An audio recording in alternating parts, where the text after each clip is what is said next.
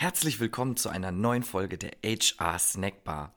Heute hören wir Teil 2 unseres spannenden Gesprächs mit Annette Kümmel, Chief Sustainability Officer und Stefanie John, Associate Director Data Strategy bei Pro7 Sat1. Im ersten Teil haben wir erfahren, welche wichtige Rolle das Thema Diversity allgemein und Female Diversity im Speziellen bei dem Medienhaus spielen.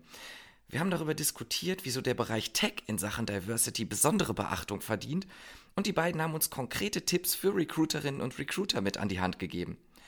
Wenn Sie die Folge verpasst haben, das ist natürlich gar kein Problem, einfach auf Spotify, bei Apple Podcasts, eben den gängigen Plattformen nachhören. In diesem zweiten Teil sprechen wir mit Annette und Stefanie unter anderem zu konkreten Best Practices. Aber wir steigen jetzt wieder ein bei der spannenden Frage, wie weit Pro7 Sat1 eigentlich selbst gekommen ist beim Thema Female Diversity und welche Erfahrungen man dort gemacht hat. Viel Spaß! HR Snackbar. Das snackbare Stepstone Expertengespräch rund um Arbeitswelt und Arbeitsmarkt. Wie immer serviert von Caroline und Tobias.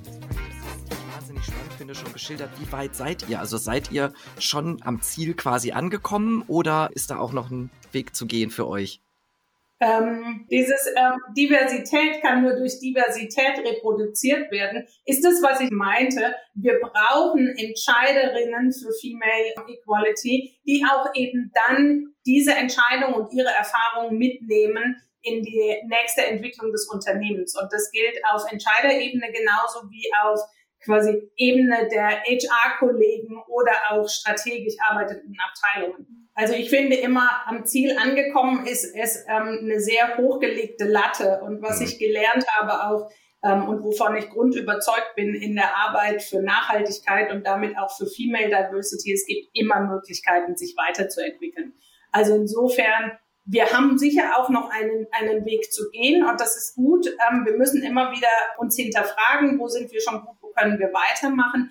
Wir haben aktuell, und wir sind gerade dabei, den Nachhaltigkeitsbericht zu finalisieren. Wir haben mehr als 35 Prozent weibliche Führungskräfte. Wir haben mit Christine Schäffler eine von insgesamt drei Vorstandspositionen mit einer Frau besetzt, die für HR und für Sustainability steht. Das finde ich ist schon mal etwas, womit man sagen kann, da sind wir gut aufgestellt.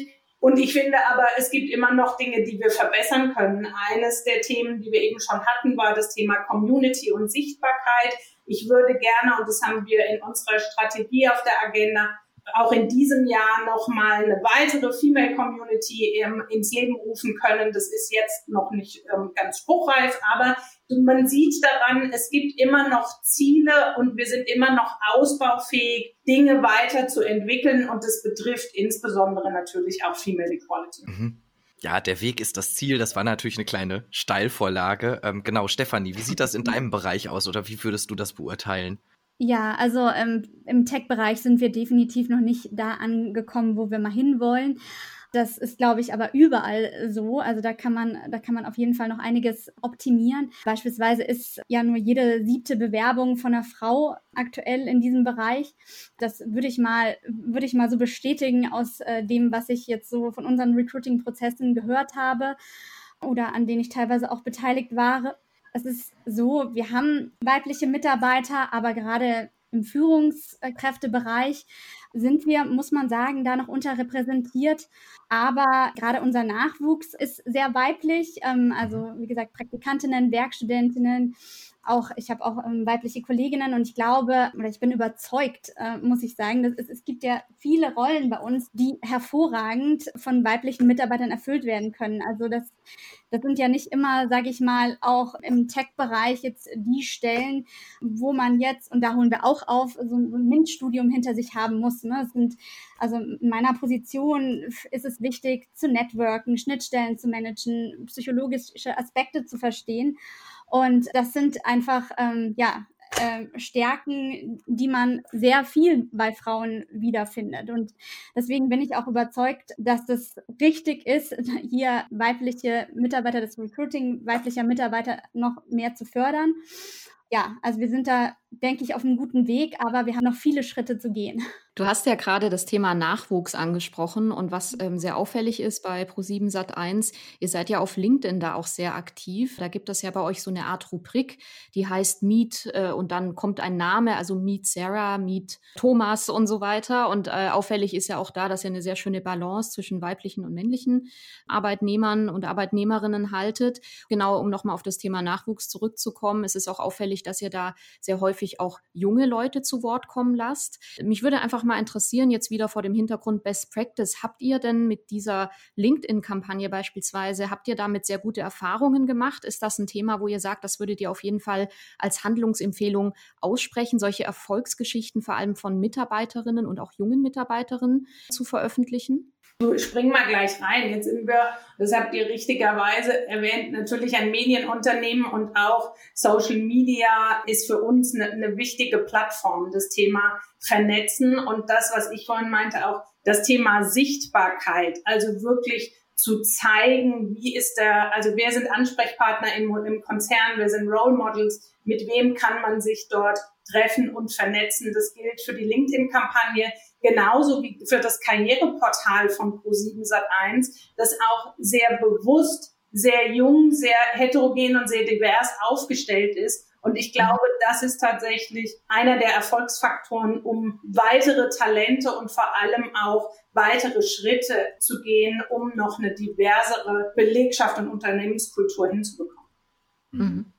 Das wird ja auch äh, auf Instagram gibt es ja. Ähm, auch diese Stories. Ähm, da habe ich auch mal teilgenommen und ähm, ich, also ich fand das sehr gut, diese Möglichkeit zu haben, dort, dort sich eben zu zeigen und ähm, habe da auch sehr viel positives Feedback bekommen und freue mich da auch jedes Mal, wenn sich, wenn sich Kollegen dort vorstellen, äh, dass man, dass sie einfach diese, diese Plattform bekommen, sich vorzustellen und auch eine Möglichkeit der Vernetzung über das Unternehmen hinaus da erlangen zu können. Also das finde ich eine sehr gute Initiative und ähm, also ich fand das auch von Anfang an sehr positiv. Ist mir auch gleich aufgefallen, dass da über alle Ebenen ähm, und ja männlich, weiblich, auch sehr sehr junge Leute, wie ihr schon richtig gesagt habt, also Trainees mhm. vorgestellt werden, auch Entwicklungen. Das finde ich auch immer ähm, spannend. Beispielsweise hier den Weg gehen kann vom Trainee zur Senderchefin beispielsweise und das, das mhm. eben so zeigen, diese diese Erfolgswege auch aufzuzeigen das finde ich einfach äh, eine sehr, sehr schöne Initiative. Mhm. Ich habe auch eine Initiative gesehen von eurem Sender Six. Da gibt es den Tag der Heldinnen. Ähm, könnt ihr da vielleicht kurz was zu sagen, äh, Stefanie oder Annette?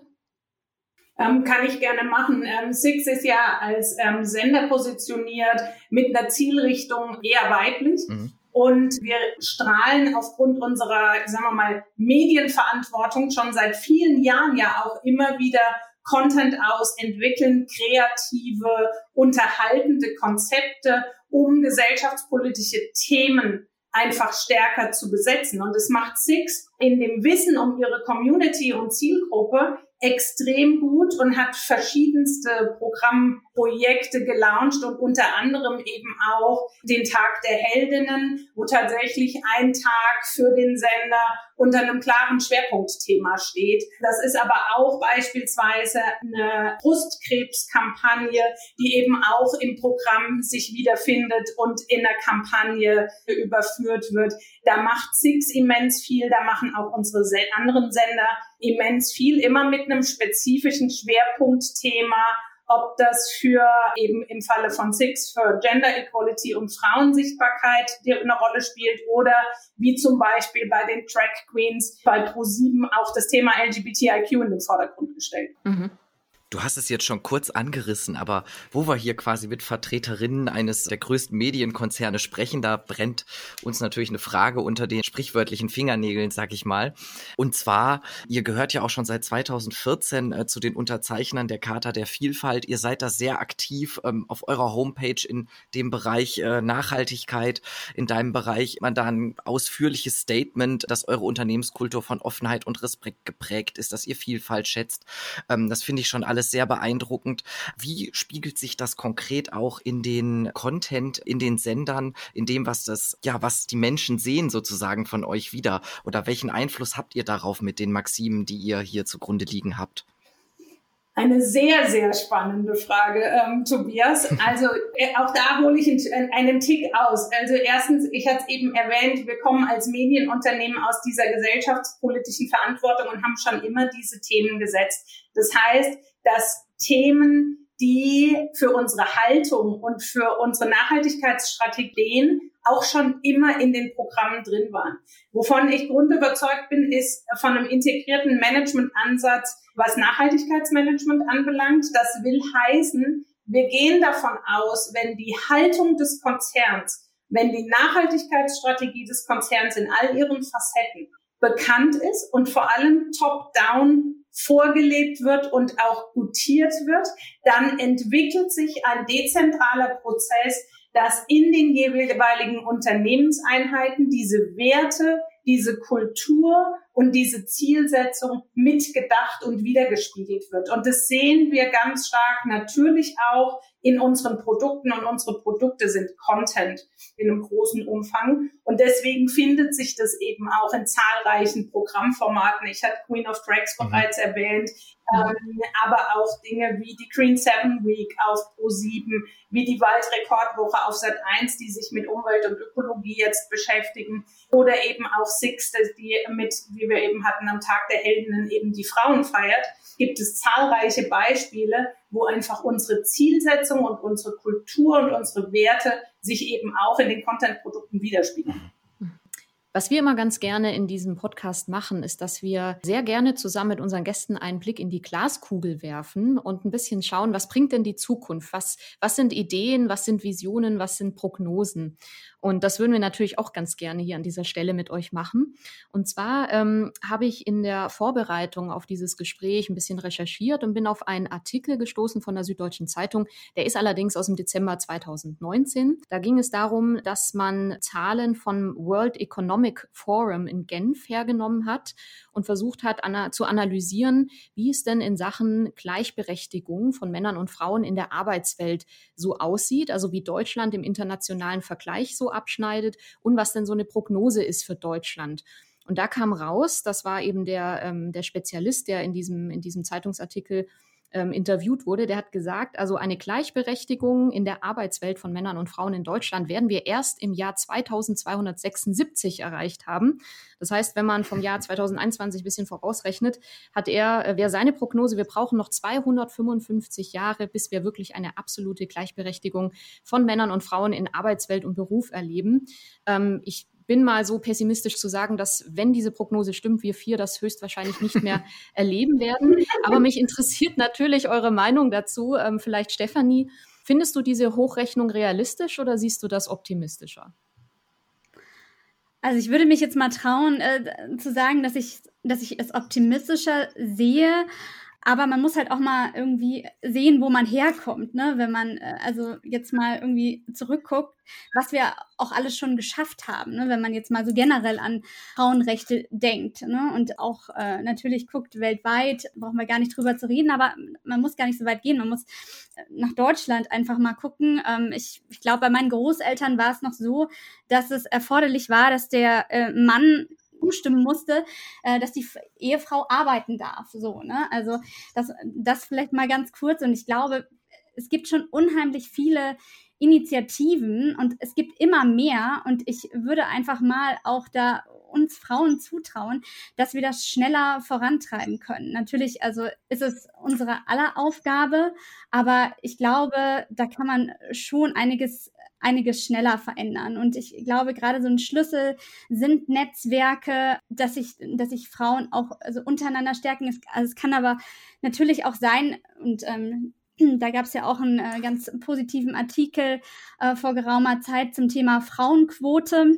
Also dass es natürlich auch solcher, sage ich mal, gesetzlichen Änderungen bedarf, dass das noch, noch stärker ähm, durchgesetzt wird, dass das vielleicht ein Anschub ist und äh, dann, dass sich das von alleine quasi auch dadurch dann verbessert, dass dann erstmal Frauen auf diesen Positionen sind über die Zeit. Aber ich glaube schon, dass wir, dass wir in den nächsten zehn Jahren da einiges erreichen können. Bis wir eine vollständige Gleichberechtigung haben, glaube ich schon, dass es noch mehr als zehn Jahre in Anspruch nimmt. Mhm. Aber danke für deine optimistische Sicht auf die Dinge. Da bin ich jetzt sehr beruhigt. wollen wir doch mal sehen, ob wir in was in 250 Jahren überhaupt ist. So Stichwort künstliche Intelligenz, Klimawandel. Also ähm, da. Äh und dann treffen wir uns wieder und machen nochmal ein Review zum Podcast und genau. genau so ist es macht dann mein Klon. Vielleicht haben wir den Mind-Upload alle mitbekommen, das ist richtig. Genau. Aber ich würde. Oder lassen uns wieder auftauchen. Genau. Ich würde sagen, äh, den, den positiven Spirit, den nehmen wir jetzt auf jeden Fall mit. Denn unser einziger Gegner hier in diesem Podcast, das ist leider Gottes immer die Uhr. Und die äh, ist jetzt auch schon wieder oder macht sich deutlich bemerkbar.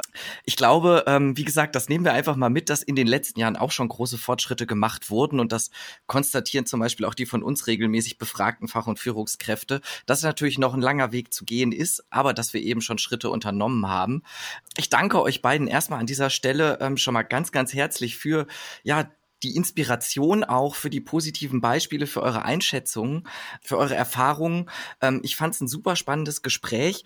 Was wir immer machen, weil wir ja in einer Bar sind hier, dass wir eine letzte Runde einläuten und euch somit auch die Möglichkeit geben, ja, der HR, der Arbeitswelt da draußen noch was mit auf den Weg zu geben, was wir vielleicht noch nicht unterbringen konnten.